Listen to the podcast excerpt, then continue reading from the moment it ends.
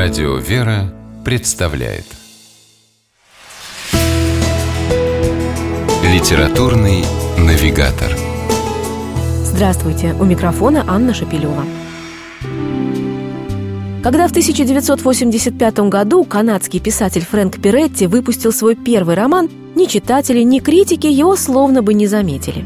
Разочарованный Перетти решил, что писательство не его стезя, и устроился работать на фабрику по выпуску лыж – Однако спустя два года на скромного труженика внезапно обрушилась настоящая литературная слава. Его прозу, хоть и не сразу, все же разглядели и оценили по достоинству. Имя Перетти появилось в списках самых читаемых авторов. Воодушевленный, Фрэнк в короткий срок написал несколько новых произведений, которые тут же стали бестселлерами. Была среди них и небольшая повесть под названием «Тилли». Первоначально автор задумывал ее как радиопьесу – но в 1988 году решил издать отдельной книгой. Тилли имела такой ошеломляющий успех у читателей, что в 2002 повесть экранизировали. Автор рассказывает историю из жизни самых обычных супругов – Дэна и Кэти Росс. В один из теплых солнечных весенних дней они почти случайно оказываются на городском кладбище. Среди множества надгробий Кэти замечает одно, которое кажется ей очень странным. Под выбитым на нем именем Тилли стоит одна единственная дата.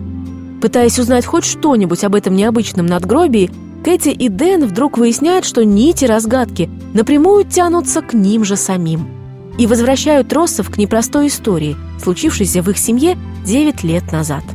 Не раскрывая других деталей сюжета, можно с уверенностью сказать, что «Тилли» — это книга о грузе ошибок и избавлении от него.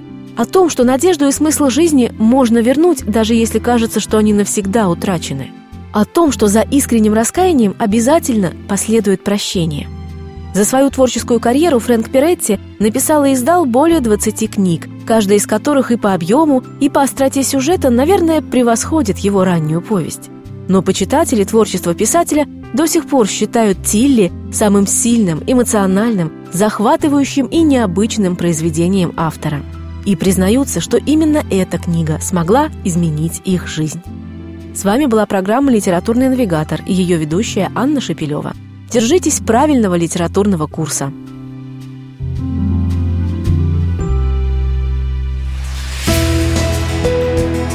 «Литературный навигатор»